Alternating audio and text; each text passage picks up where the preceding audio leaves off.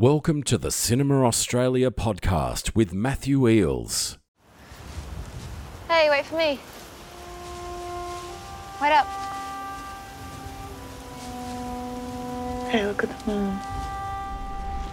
When I was little, I prayed to go to the moon. I was more of a sun person myself. I was scared of the dark. I was a scaredy cat. I'm so sorry you dropped this in the street. Oh my god. That's lucky. Have we met before? You look kind of familiar. Oh no, don't think so. Eva was the name of my sister. Hey, you could stay in that spare room if you wanted. What if I'm just a mediocrity with nothing to say? Ой, пожалуйста, не надо драматизировать.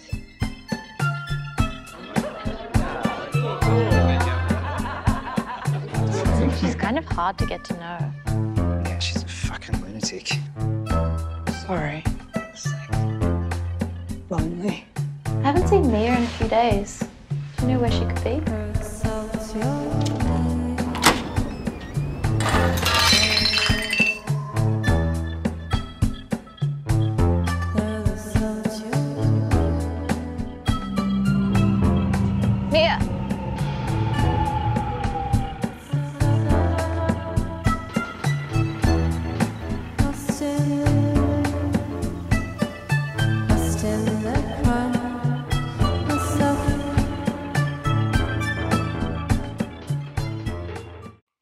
Trailer for Petrol. Hello, and welcome to the Cinema Australia podcast. My name is Matthew Eeles. Alena Lodkina's Petrol will stick to you like glue if you dive deep enough into its subtexts, and if your experience with this film is anything like mine, it'll take weeks to shake. In this episode, Alena joins us to take a very deep dive into the making of Petrol, which follows Eva, an impressionable film student who befriends an enigmatic performance artist named Mia, who quickly takes hold of Eva's imagination. Petrol is Alena's second film following her debut Strange Colours. If you haven't already seen Strange Colours, I recommend putting it at the top of your must watch list. This is quite a long interview, it goes for over an hour, so I won't take up too much time here. But if you want to find out where you can see the film, head to petrolfilm.com for details or keep an eye on cinemaaustralia.com.au for updates. And if you have seen it, then I really hope that you enjoy this discussion about the making of this incredible film. Anyway, enjoy. Alena, thank you for joining the Cinema Australia podcast. I'm excited to have you on. Thank you so much for having me. I'm pleased to join you today. Um, congratulations on Petrol. Uh, I've been anticipating your next film ever since Strange Colours back in 2018. Uh, I remember watching that film very late at night. Uh, it may have even been early morning now that I'm thinking of it, but I was wide awake regardless. Um, the world was quiet and I was completely absorbed by that film. And the same goes with Petrol here. Um, you do something with Petrol that not all filmmakers are brave enough to do, uh, in that you give us, the audience, uh, the viewers, the permission to interpret your piece of art however we please. Um, as someone who is immersed in Australian uh, screen culture, this film is a service to not only the art of filmmaking, but art in general. So, congratulations again. Thank you very much. That's a very kind introduction. I'm, I'm chuffed. Do, do you think uh, I, I, I'm always a bit nervous when I um, try to interpret people's uh, films and, and artwork? Am I correct there in saying that uh, you have given us permission to interpret this piece of art however we please? Absolutely. Yeah, it is so much in the construction and the making and the tone of the film. It not only gives the permission, but really invites and kind of asks the the viewer to be active and creative um and yeah to in a way to create the film alongside the people who made it yes yes and uh now that i'm thinking of i think it was about halfway through the film that i uh, that i had this realization that that's what you were trying to do here um, Mhm. for for about half of the film, I I think I was um, thinking too hard about it. Um, I Mm. was trying to interpret every little piece of symbolism and and trying to make sense of that. And then about halfway through, I thought, hang on, hold on a second, just just ease up, ease up. I think she's trying to tell you just to enjoy the film and, and interpret however you please. Absolutely, yeah. I think that um, it's it's the film that um, I hope people can kind of just let wash over them, and then as as the the screening ends and maybe days pass, that it sort of simmers away in your mind afterwards, and um, you know, creates new associations and images, and not necessarily even rational ones you know it's just i think it's it, it, it, the film should evoke a feeling and evoke maybe some, some experience that people might have might recognize in in some hidden corners of their uh subconscious. Uh, but it's also you know i hope it's also a fun story as well. There is a kind of simple arc of of a coming of age um young person's journey and uh, you know a young person uh, discovering a new friend and a new world. And um, it's also a portrait of melbourne uh, it's a portrait of you know urban australia at a particular time. So yeah there's various levels i think in which um, i hope people can, can can connect. But even in I've, even in the title you know the title is i often get asked about why it's called petrol and it's yes. it's a very lateral lateral title. Um and the intention of is is that the audience goes into the film already being like ah it's called petrol but it very quickly you know they realize it's not about that it's about these two young women and their friendship and they live in the city and it, it doesn't have anything to do with cars and yes. there's very few cars in the film but I, I, I, that felt to me quite appropriate because it's already kind of even before the film starts saying to people this is a film where you uh, can interpret in things in various ways and make different connections between things and think laterally Yes, yeah, and you're right about it being an entertain uh, entertaining piece as well, uh, because it is. Um, we get to go on this journey with these two girls, which is it's quite fun. Um, and yeah, you mentioned the title "Petrol" there, and and I think I was thinking about that a little bit too hard as well. Uh, mm-hmm. Petrol can often be described as a, a, shade of blue, and I noticed that your titles in the film were blue, and I thought, oh my god, is that what she's trying to do here? But then that's when I thought, no, no, just calm down, relax. There's not that much to it. no, um, there's not much to it. Yeah. Yes. Um, that that urban, you know, it's an urban film. Yes. Um, I usually start these podcast interviews by going back to the early years of a filmmaker's career, but we did that in 2018 when I interviewed you for Strange Colors, and we spoke about uh, you moving to Australia and, and things like that. So, mm. um, so instead of going back to your early beginnings as a filmmaker, I want to go back to the moments after you released Strange Colors and leading up to Petrol um, uh, Strange Colors was successful on the festival circuit and it enjoyed a boutique cinema run. Did releasing your first feature film and, and sharing it with the world go as you expected it to go? I can't.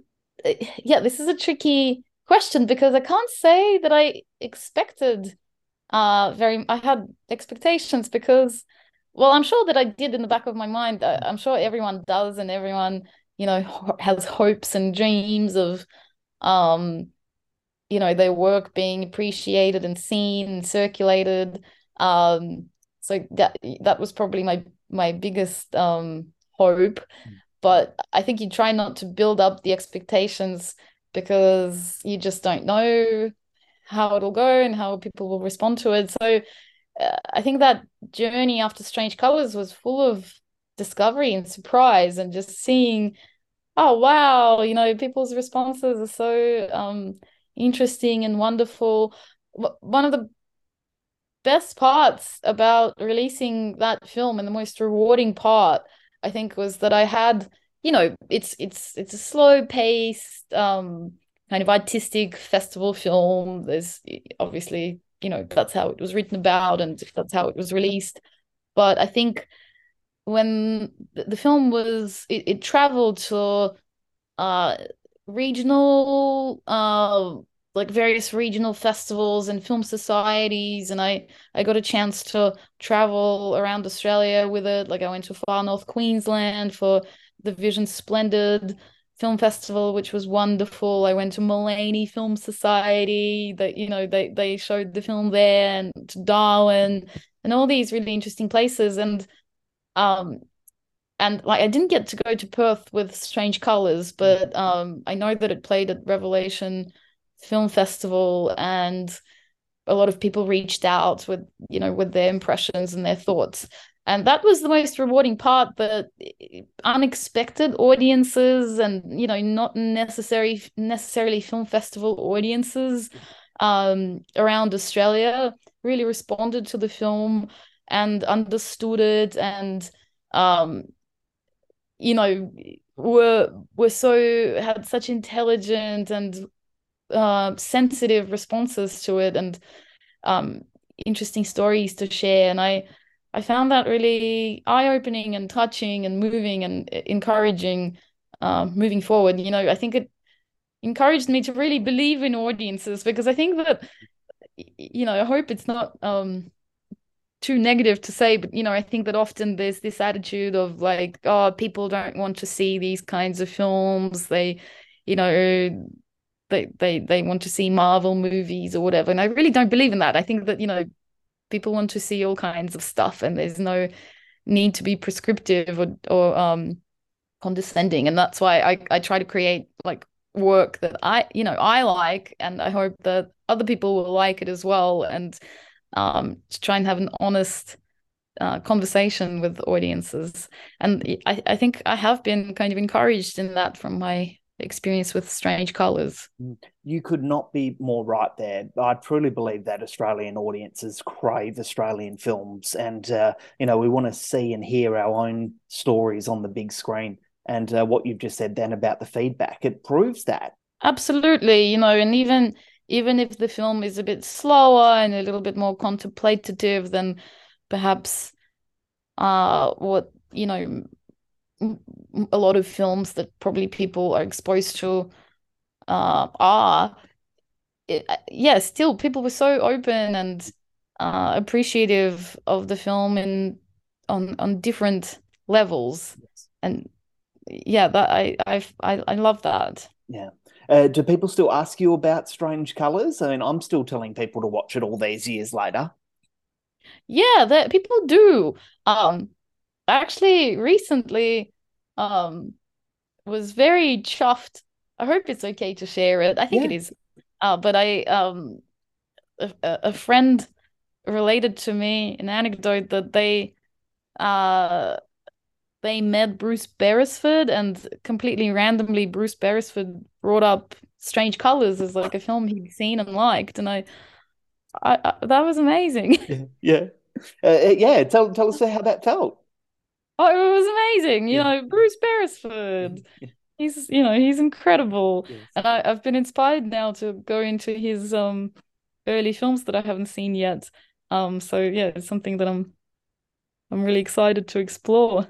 Uh, so have you have you started doing that, uh, exploring uh, Beresford's filmography? I've just I've just um kind of found I saw that Breaker Morant is on Criterion, so I've kind of lined that up and um, I haven't seen it yet, but yeah, this I've just been a bit busy with the tour. Yes. But yeah, something I'm gonna delve into next. But yeah, I've seen um, Blue Blues, and that's you know wonderful. Oh yes, and uh, uh, I was reading back on our uh, 2018 interview last night, and we did speak about um, uh, that you hadn't really seen a lot of Australian films, uh, uh, one prior to moving here and, and since you've been here. So I think uh, Beresford is a great, uh, it's a fantastic filmography to begin with. Oh yeah, yeah, definitely. And you know, I have, yeah, I have been kind of delving a little bit more into the Australian new wave films and um, discovering things that I I love. Um, and yeah, it's very it's rewarding to see what the history of cinema is here. Yes, yeah, um, yeah. I don't want to talk down to uh, to to Australian audiences, but I really do wish that we would be more open to uh, watching our own films in this country uh, because there's so much beauty out there. Absolutely, and the same, you know, with literature and um, other forms of art and painting. Uh, I think, yeah, I don't know what it is there there is still that kind of awkwardness, or I guess the the the the cringe, the Australian Yes. cringe um thing. It just continues, it carries on. So I think that you know we're all kind of doing our little bit to um uh to re to re rewatch, reconsider, re Mm. um restart the conversations and continue them as well. Mm, mm. Uh, and you know, yeah, it's it's wonderful um, Um, on podcasts like this as well. yes, yeah. It's very important. Um, was, was there a particular thing that you kept t telling yourself that you would like to do differently with whatever you were to make next uh, while you were releasing Strange Colors? Well, the the main thing was, you know, very simple. Um, in Strange Colors was made under very particular circumstances because, um, yeah, it was funded through the Venice Biennale College, Yes. and it came with um a lot of uh, uh kind of restrictions, practical restrictions, which were great. You know, lear I learned so much, and it was a fantastic challenge. Uh, but I was really thrown into the deep end, and but the the the thing that I found the hardest was, um, you know, the budgetary restrictions are fine. I think that's that's a great challenge for filmmakers, and I would still be happy to make films on tiny budgets. That's um not not not something I had any um uh, issues with. But the time restriction on Strange Colors was very, it was really tough emotionally and creatively. And, you know, it had its advantages as well. But the film was made on like a really crazy timeline. And, um, you know, in like nine exactly? months. It was, um, like we wrote the script in in one month in November 2016 and then the way that that program worked was they had you know a few weeks to pick the scripts they wanted to fund. Like three out of 12 it was like three films got funded because it, was a develop a script development program as well as a funding program. And so they made their decisions in December 2016 and the film had to be um find like handed in for the film festival in August the next year. So it was yeah, from December to August, like, you know, what is it, like eight months, nine months turnaround. And it was just insane, you know, that that was all like pre-production, kept rewriting the script, we shot and edited and did the post-production. It was just very tight. And yeah, the the thing that I really um desired with the next project was like I'm I'm gonna take my time. I'm not gonna, you know, I'm not gonna rush into the next film, even though, you know, I think it, it didn't take that long to to get petrol up and considering um the pandemic and everything like that. Um yeah, so I really wanted to give myself time and that was the biggest difference I would Yes. say. Yeah. And then yeah, we uh, you know, with petrol it was funded by Screen Australia, Film Vic, um, sorry, Vic Screen. Uh, they've just rebranded uh, SBS On Demand and MIFF Premiere Fund. Um, so we had a budget Mm. and we had a bigger crew, not too much bigger, but you know, double the size. It was almost exactly double the size of uh, Strange Colors was we had 15 people on on the crew and here we had 30. Um, Amazing. So you know it like we had more resources um and we had a little bit more we didn't end up actually having that much more time on set i think strange colors was 21 shooting days and petrol was 25 Oh, wow. um but yeah we had more resources and um just a bit more stuff to play around with like co- I really loved working with costume designer on Yes. Petrol, which I didn't have. Oh, I had a costume designer on um, Strange Colors, but she, Lucy, was like um, a jack of all trades, Jill of all trades. You know, she did yes. hair and makeup and costumes, and yeah, we were very, we had to be very resourceful on Strange Colors. Whether with Petrol, Phoebe Taylor did the costumes, and she was, you know, wonderful, and had a costume department, and I loved that. Yes, yes. Um, we Um, also uh, had a few more resources to do like music and things like that. So it was just really fun to, um, yeah, to to kind of have a few more tools, cinematic Yes. tools at your hands.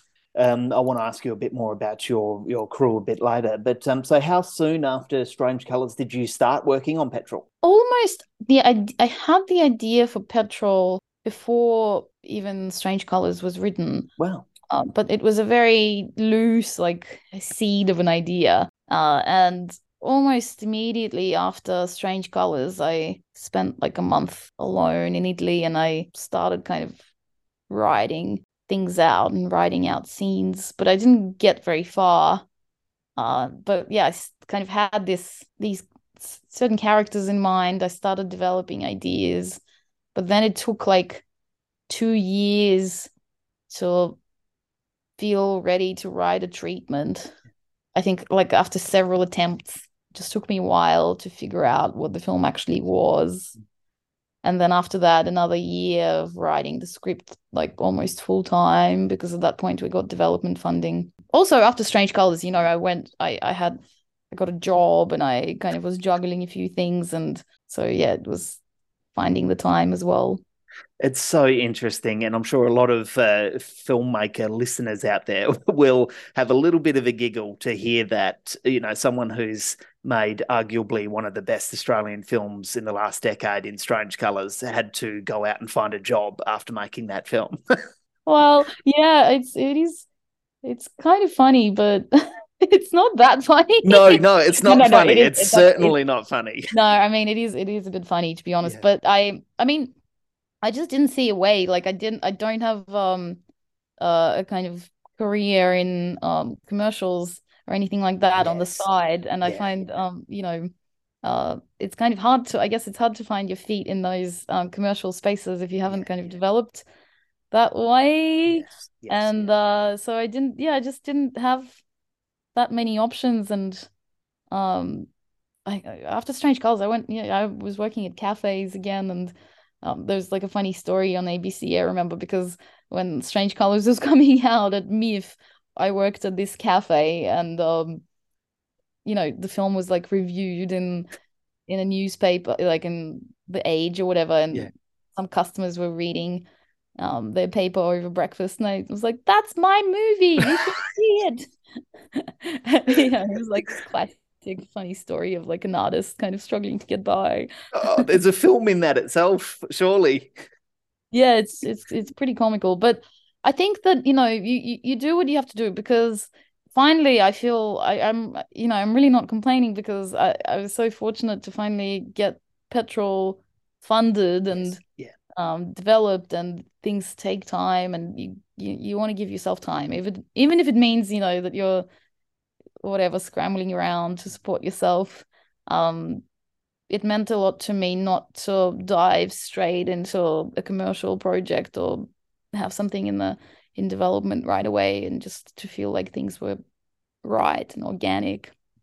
In terms of financial backing would you say that it was easier to get petrol off the ground than than strange colors was? Again like there's such they were such different processes. Yeah. um we I think we had a lot of luck for both projects, but you know, Strange Colors was a tremendous amount of luck because here like even knowing about that program, applying, being in the right place at the right time, all these things they just sort of happened. And it it, it was quite surreal that we got to make the film. And uh you know it was fantastic that the film was so well received that it helped us uh also because I worked with the same team and with producer Kate Laurie, mm. um, who you know is is wonderful, and um, I'm very grateful for that relationship. And I think that that us kind of having that partnership really did allow petrol to be made, uh, and other other things as well played a role. Um, you know, the backing of Arena Media and yes, uh, Rob Connolly and Liz yeah. Kearney, the mm. executive producers of from Arena Media. You know, being such uh, kind of important, like important um, voices in in the Australian cinema and Australian industry, and and them supporting us in that way was yeah invaluable and yeah really helped and yeah kate's work uh and yeah her intelligence and her understanding of the landscape and then also yeah i'm sure a bit of luck uh, you know, and and goodwill from Screen Australia and and Vic Screen. You know, they had a lot of um, they showed a lot of support from early on, and also because Petrol is a Melbourne film, so Yes. I think they were keen to support um, us shooting something in Melbourne and Yes, yeah. There's always Melbourne. got to be a tourism slant to it, doesn't there, with these big funding bodies? Probably, and and but also, you know, crew, local crew, Yes, and yeah.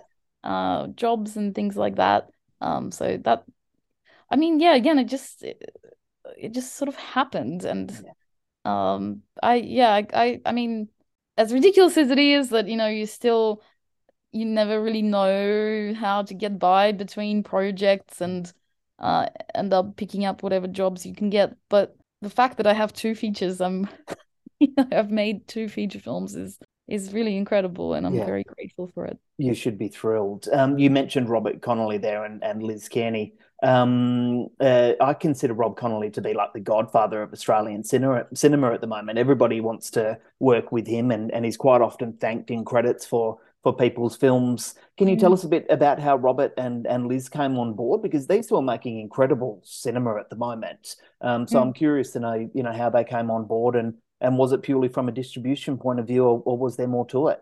Well, they it's Petrol is an Arena Media film, so it was produced through their company. Uh, and yeah, Arena Media is uh, uh Rob and Liz's company, and they also are distributing the film through their um Cinema Plus. Yes. Um, it really came about because of Kate. Kate uh met Robert on she worked after Strange Colors, she worked on the set of Acute Misfortune and uh, met Robert through that and ended up yeah being doing a placement at the company and becoming a producer there and Robert was very supportive of her and what she had on her slate. And so um you know he saw Strange Colors and was very excited to to kind of meet uh, me as well through Kate. And yeah we just asked us what you know what projects we had. There were a few kind of ideas floating around but petrol was the one that i you know i i was really keen to work on. So they supported me through that. And finally yeah we got development money through screen australia and and vic screen as well yeah it just one thing led to another but they were quite involved i mean the, the, the great thing the thing that I really love about working with Robert is um he's very passionate and interested in and you know really took on the film but they're also quite hands off Yeah. and kind of leave left left it to Kate and I to make decisions and creative decisions and you know gave their feedback but never insisted on any changes. Like you know they always said it's up to you. Ultimately it's your film and this is what I think. And sometimes you know I took the feedback on other times I didn't. But I felt very supported and um, free to do things uh, my way. And I think that's that's a huge um that's very special working with a production company I, I love that. I love hearing those stories, and and you've described, uh, you know, your working experience exactly how I would have expected it to go. And uh, I interviewed uh, Robert for um for his new film back in January, and I asked, uh, following the interview, I asked him about Petrol, and and he had, you know, very high praise for you as a filmmaker and for the film. oh well yeah it's it's I return it I I, I really admire and respect Rob for what he does I think not only is he you know a great filmmaker he's also uh a really an instrumental figure in in in cinema Yes. in Australia today because he supports so many people and I think yeah allows films by emerging filmmakers to be made and that's that's really special it's huge Yes, it is. Um, uh, I know that collaboration is very important for you, and uh, I know that uh, you're working here again with uh, cinematographer Michael Latham, um, who also shot Strange Colors, and uh, obviously producer Kate, who you've spoken about. But were there many other people uh, and um, creatives who you brought back on board for Petrol? yeah so Michael Kate uh Leah Popple is the production designer who you know she's incredible and she worked on Strange Colors and she also worked on uh, a bunch of like The Stranger and Acute Misfortune and Oh. um Kitty Green's new film. She's she's done a bunch of Kitty Green's work and uh, um you know she's definitely going places. She's one of the most talented and committed production designers in Australia working today and just a wonderful human being. And uh Olivia Rusage uh did the sound design. I've worked with her from my short films uh and got a chance again. I was very lucky to work with her on Petrol, and she's yeah, she's uh, she's a huge talent, and uh, you know she's been around. She was I think one of the first female sound recordists in Australia uh, before she became she started doing design. So yeah, it's it's an honor really to work with her and Keith. Uh, actually, what should be said about um Keith the um mixer, and they they're like a bit of a duo, so they're they're they're they're great. The composers, Mikey Young and Raven Mahon, they composed the score for Strange Colors and again for Petrol. It was fantastic, and uh, we you know tried different things. We had more resources, so we worked with a little orchestra to uh to record um yeah you know real instruments for Petrol as opposed to uh electronic instruments as we would have done in the past. So we had the money to do that, and that was um, just gorgeous. Gemma Burns, she's all yeah, she's a music supervisor. I worked with her on both films, and she's uh, kind of a key figure really in her field. I didn't even know what a music supervisor was before Strange Colors, and I Yes. just that's just opened up this huge world to me, and you know that's uh, her input is really um really important. It- You know, it's quite instrumental to the film, and she she just did Beau Is Afraid, like she's kind of gone Wow. And That's a huge step. yeah, yeah, it's huge. Yeah, she's, she's huge. And those are probably the key players. Oh, well, and Lucy McMahon, she's um she's someone I've worked with in all sorts of different capacities from from my short films. And like, yeah, she did costumes, she did um makeup, hair, all sorts of stuff. Mm. And that's what she did on Strange Colors. And then on Petrol, she did locations and casting, extra casting of extras and um some side some side characters she helped out in casting. Mm. And actually had a huge um impact in locations which is something she really enjoyed. And now she's working in our release. So I really, yeah, there's, you know, I love crew members like that who have who kind of do different things. Yeah, multiple roles.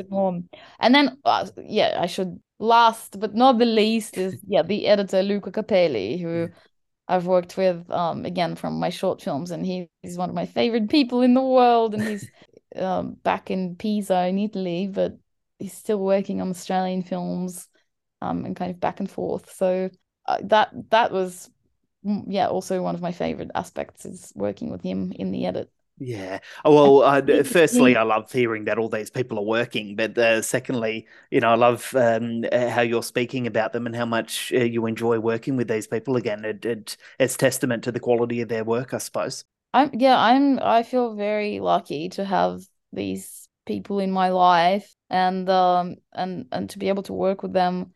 I'll yeah, always try to get them back if if they're available. You're listening to the Cinema Australia podcast on SoundCloud, Spotify, Apple Podcasts, or at cinemaaustralia.com.au. Um, uh, so we've we've spoken a bit about the background of the film. I, I want to get stuck in now to to Petrol itself and and the story here. Um, uh, uh, with Strange Colors, you shared a co-writing credit with Isaac Wall, but you've written Petrol solo.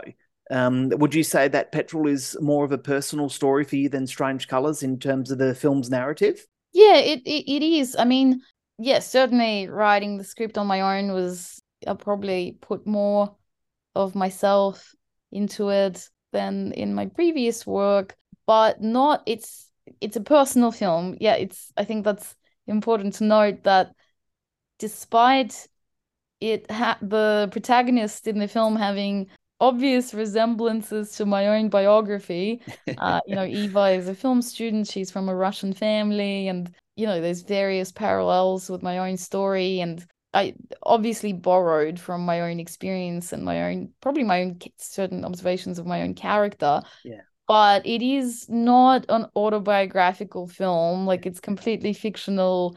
And that was kind of the fun of um yeah, using certain personal observations and you know, experiences and anxieties or kind of yeah, just various elements of my life, but not really in any obvious way because yeah, it wasn't definitely didn't come the film definitely didn't come from a desire to tell my story.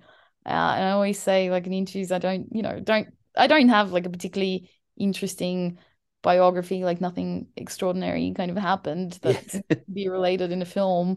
Um, it was more, you know, yeah, imbuing the film with various impressions of the world through my own lens. Uh, and that it was just an interesting thing to try and also probably came from like a certain laziness and you know that thing of like write what you know it's also you know the easiest thing to do because you don't have to research lots i still did a lot of re actually did a lot of research for the film but yeah, yeah. you know it not in um in pleasant ways i just read different things that i liked and you know um watched things for inspiration and whatnot mm. Well, it's interesting to hear you say that actually, because originally I was going to ask you uh, how much of yourself is in Eva. But then I reworded that question to how much of yourself is in Eva and Mia, because mm-hmm. even though they seem like very different people, they share a lot of similarities in that they're both searching for um, this relevance uh, in life. So, you know, you just spoke about Eva then and the similarities between, you know, the parallels between yourself and her. But what about Mia? Um, you know what? I'm so glad you asked that because nobody's actually really asked me that. And every time I finish an interview, I always think, oh, why? I should have said that both characters actually. I always forget to say this, but yeah. it is, yeah, you're you're the first person to remind me to say this. It's so um great that that you brought it up because that's that's exactly you the, the the nail on the head there because the both characters in a way are aspects of of a personality. And um i think i relate to both of them. Mm. and have you know it's it's it's it's a complicated relationship and there's a push and pull. And obviously we're very much with eva and we see mia through her eyes because you know it is this is a film that um you know is about the inner world of of of their protagonist. It's like an inner world story.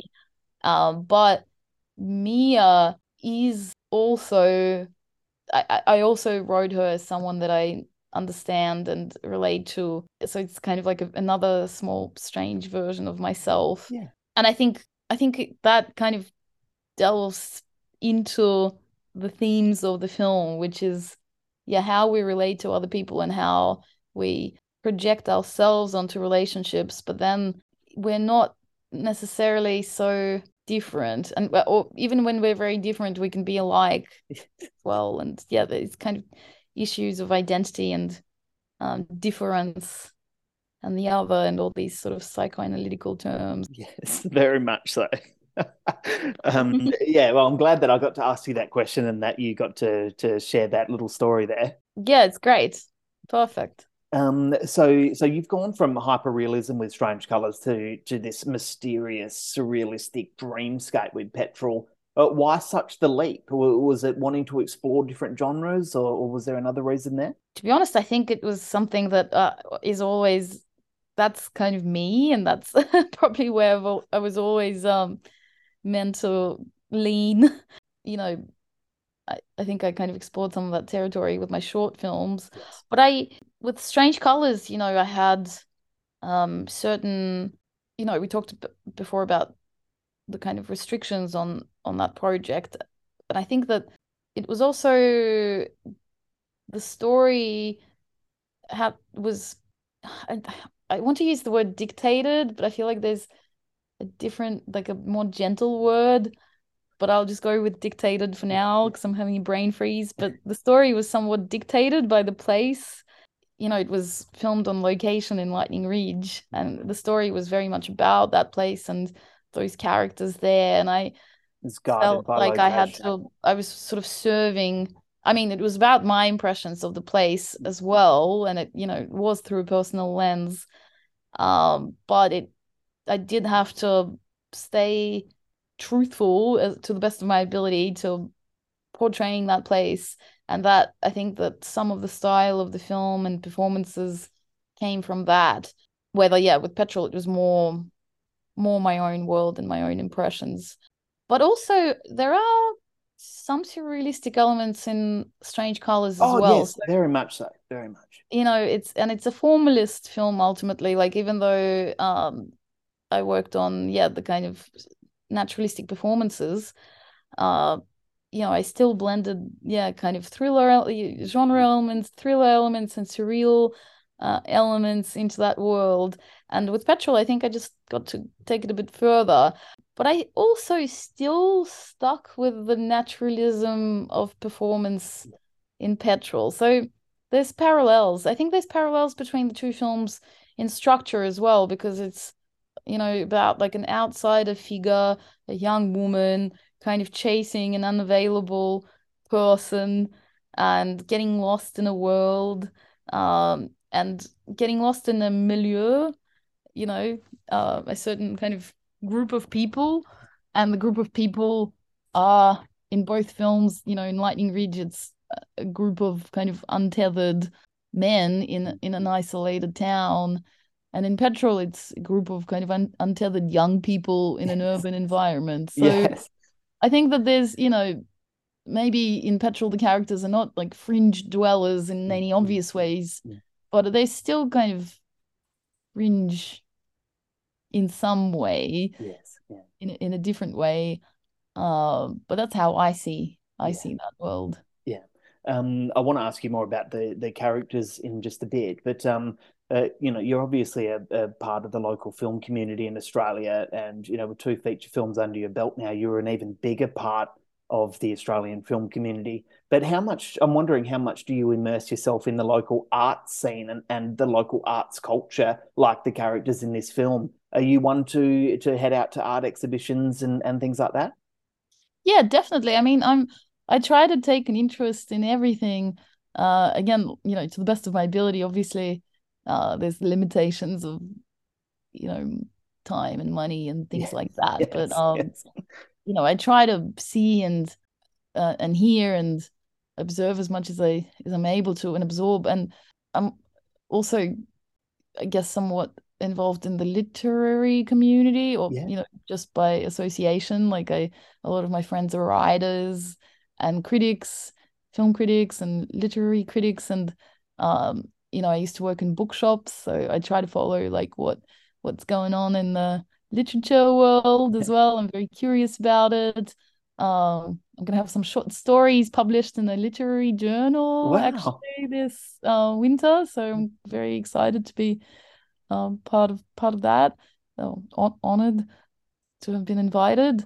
The journal is called heat by, Heat, by the way. Yes. um and and art yeah and you know I, I mean visual art is so it's so it's such a treat. It's so inspiring because for filmmakers I, well I find it very inspiring and I and mystifying and you know sometimes confusing and I that's what I kind of like about it. Yeah, well, um, your answer there has made me a little bit nervous about asking this next question. Um, but as I mentioned at the beginning, you give us permission to interpret aspects of this film Oh. however we want. And uh, I questioned whether I wanted to ask you this next question or not Oh, because because I didn't want to come across as being disrespectful if I misread this particular scene. But um, no not at all uh, there's a scene during the film where Mia is performing her art piece. Uh, Mm. she's strung up in white cloth while observers watch on. And while I was watching that scene, I actually laughed out loud because it all seemed a little bit ridiculous. And and again, I don't mean any disrespect to artists who perform interactive art like this, and uh, and I don't mean any disrespect to you in this scene. But but was this particular scene done with a bit of tongue in cheek? Yeah, well, I think that, you know, after that scene, Eva finds Mia at the bar, like after she's done her performance, and Yeah. she's a bit upset. And uh Mia says, I overheard these people say that the work was uh, pretentious or narcissistic or whatever. Yes. And I think that it's I think it's playing, you know, it's playing with obviously we all know that, you know, and especially in Australia and in this Mm. this moment in time that there's something kind of ridiculous about performance art, but it can also be amazing. Yes. yes. And I think that in this scene, it kind of plays with the duality of, you know, it's the same thing that can be ridiculous, can also be amazing. yes. And it's, you know, it's about sort of how you see it and how it's seen. And it's very that also that I, I try to shoot that scene, you know, through it kind of pans across the audience and some of some people are bored, some people are on their phones, um, some people are walking out. But Eva is and other people are watching and but the most important thing is that Eva is totally taken Mm. and and however I think I try to leave it really open, you know, it's like in done in this wide shot. And so you kind of are totally open to to decide whether you think she's ridiculous or not. yeah. Yeah. But to me, what's really important is that in the end, Mia is serious about this work and yes, she's yeah. made herself very vulnerable. And she's made herself in, vulnerable even to the people who are watching the film who might think that she's ridiculous, you know? Like that's sort of so it's great that you kind of pointed out because I think it it's it's that's what that scene is about. It's about playing with yeah, the there is something ridiculous about all art. Yes. Like it's all kind of childish play and it risks falling in on its on its, you know, falling between two stools or falling on its ass or whatever and not landing and not translating. And the film risks this as well. Mm, mm. But you know, I risk this as a filmmaker and you still take that risk and you you know, you don't really you don't have the guarantee of it being working Yes. and you know and in fact you know that for some people it will not work and you know i my my film doesn't work for all people Yeah, yeah. and what does that mean you know and how do you kind of deal deal with that as an artist um so i think yeah i i, I think i tried to kind of bring that up in that scene Beautiful answer, Alena, and I'm glad that I did uh, ask it because you've explained it so well there. And you are right. Uh, you know, the the scene doesn't go for that long, but there's so much happening in terms of um, the reactions on people's faces and how they're responding to this art. There, there's a lot to be said about the entire film within that small moment. Hmm. and i think that you know the character of mia is you know quite divisive because some people think oh i love her i can you know, I think she's so brilliant, and other people and talented and interesting, and other people like, no, she's ridiculous and pretentious and mean and whatnot. And and I, I I really love that because that's to me that totally captures like the uh the kind of duality of that character and and an artist and being an enchantment and yeah, kind of how those kinds of relationships can be. They're ridiculous and exciting at the same time. And the, the I think for me, what's really important about the character of Mia and in the end Eva is that they they keep going. So whatever one might make of their work, um, you know, Mia to, till the end is working, and that's what she's really committed to. And I think Eva learns that from her um, and you know in the end eva is working as well Absolutely beautiful. Um, I, I feel like watch. I say this all the time during these interviews uh, when I'm hearing filmmaker stories, but it makes me want to watch the film again now. Um, I want to go back to to Eva and Mia. You've cast two incredible actors here in in Nathalie, who who she's arguably one of the best actors working in Australia right now. Um, especially with her work on Bump. Um, she's just terrific. And uh, and Hannah Lynch, who's a relative newcomer to acting. Um, I think she has three uh, credits to her name at the moment, which is exciting. Uh, what was it about these two that impressed you during the casting process? well i mean i i loved working with those actresses they i agree i think they're both so yeah at the top of their game um yeah hannah is a new zealander and um yeah to me she's yeah she's amazing. And um nathalie's yeah definitely agree that she's um one of the best actresses working actors working in in australia today. But natalie came in through uh just the traditional casting process. She sent in a tape. She actually auditioned for mia first which i you know i love that the kind of um how that plays into the themes of the film and a- acting and performing, which is also kind of a, a part of, I guess, a theme in the in the film. And I just fell in love with her, and I, you know, I when I saw her, I thought, oh, you know, maybe she is actually really good for Eva. And we asked her to audition for Eva, but it turned out that that's the character that she naturally gravitated to Yeah.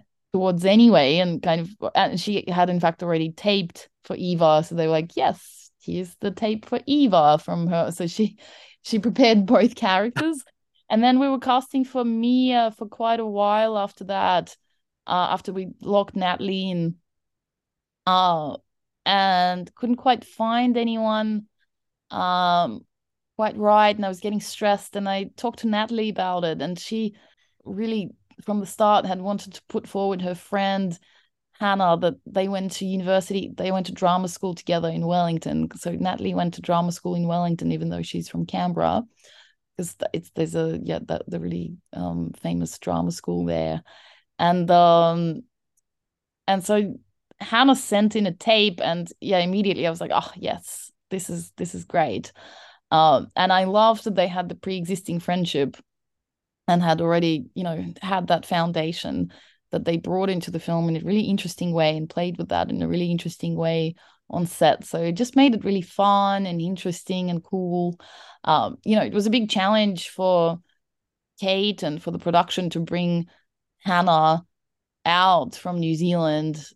We really had to fight for that during COVID because Oh, we got in trouble with, you know, we actually ended up getting in trouble with lockdowns and she almost got stuck in Australia and then she almost got stuck in New Zealand because we had to get her back for pickups. It was just tremendous luck that like it all worked out just in the dates that like we had. Like it was kind of crazy. So I think it was meant to be. But yeah, I think so. They yeah, they both have a background in theater through drama school and yeah that great energy between them and and they understood the the relationship in the script they both felt like they understood and had even between them had some of that dynamic so they just contributed so much to the characters like they really made the characters their own and yeah it was a pleasure to work with them I- Yeah, you've said in uh, your director's statement that they very much shaped their respective characters. H- how so? Can you tell us a bit more about that? I mean, that's it's sort of hard to describe because it's such a personal and kind of intimate process. Um, so it wasn't how the uh, like dialogue or or anything like that. It was it was more just how they uh, performed Yeah, no, no, yeah. I guess we did stick to script pretty closely. Yeah. Like we did a bit of improvisation here and there, but um, we we stuck to script. But it was just in, in interpretation, like the, what the actor does, you know, with the little things and Yeah, their yeah. presence and how they read the character. It's just kind of amazing. Yeah. Amazing amount of work that is, yeah, almost impossible to describe. Yeah, how fortunate for you that uh, over two films you've you've managed to work with you know these incredible actors who give these uh, such deep, realistic performances. I mean, you can't ask for much more than that. it's really a dream and it's yeah i always say you know when people like i had to speak to students uh at university um last night and somebody asked um you know how do you work with actors? And i i always say just like the hardest thing about working with actors is casting. Like you, Yeah, you know if you cast right i feel like it's like 90% done. Yeah, I mean, obviously, there's you know, you, you you there's so much to learn in the craft of directing and working with actors, and kind of fine tuning uh, performances on the day. But ultimately, I think that you know, if you you- you've got to cast right, and um, I really believe in that. That yeah, the the kind of if if you've got someone, and you that that you kind of can work with, and that trust is there it's yeah 90% done yes, yeah, um yeah it's just so much um that that is really one of the hardest things is casting i think and where your instinct as a director is really put put to test yes, yeah. Um, I've got a few more questions here Mm. uh, for you. Um, uh, I, I want you to take us uh, behind the scenes of a particular scene, and uh, that's the scene where Mia is floating in the room at the party. Um, it only lasts for a few seconds, but was it a very physical sh- uh, scene to shoot? Um, and actually, now that I'm asking this question, it, it could have been CGI for all I know. Yeah, it it, it really was. It was. Oh goodness. Yeah, we didn't have like we didn't have the resources to have um a harness. Like you would laugh. It's just the most basic like masking trick that Yes. you know any anyone can do in their bedroom uh in After Effects. Yeah, yeah, Um I guess there yeah, was a big part of me that was hoping that there was uh, kind of some big rig set up and uh, no, elevating. like seriously, it was I think she she stood on like a skating ramp. She walked up a skating ramp and then twirled and um in slow motion and we shot in slow motion. Just worked. Yeah. Um, but yeah, I think don't look too closely in that scene because Wow. we Okay. noticed some uh, but you know, I guess um the whole film like all there's a bit of like sort of cinema magic trickery, but it's all done in in very, very, very simple kind of film school tricks Yes. all Yeah. old like even in camera kind of tricks but it was the actually it was still the most physical scene to shoot because um they dance they they they dance before the levitation and they that was something they improvised actually the the dancing the two um, actresses worked on that together on the day Wow. That Wow. really- Did, did they tell you about that? I think I just asked them, I said, oh, you know, can you do something like this? And um, gave them like a few sort of requests. And then they went off and um, came up with this routine. I was like, yep, I love it. Uh, and we shot it and it worked. Yeah, was oh, so yeah. You can certainly feel a connection between the two during that scene. Mm. Um, uh, so there you go, folks uh, uh, out there who are listening. Uh, CGI is king, and and you can learn it in Adobe After Effects. Yeah, really, really, really basic CGI. Um, uh, talk to us a bit about shooting in a big city. Um, in this film's case, Melbourne, uh, compared to an outback town like Lightning Ridge uh, for Strange Colours. Is is there is there much more involved? Uh, yeah, I mean, that was probably the biggest challenge of Petrol, really, and also additional challenges of shooting during in 2021 when Melbourne went into lockdown, um, in in the end of July there, which was like fell, um, in the middle of our shoot, which added like all sorts of logistical trouble. Uh, but or even without that already, yeah, it was it's something that I d- didn't understand, I think, when I wrote the script, just how challenging and expensive it was going to be to get the crew around the city. Mm. Um, you know, sometimes in peak traffic, like changing locations, uh, parking permits, how expensive that was going to be.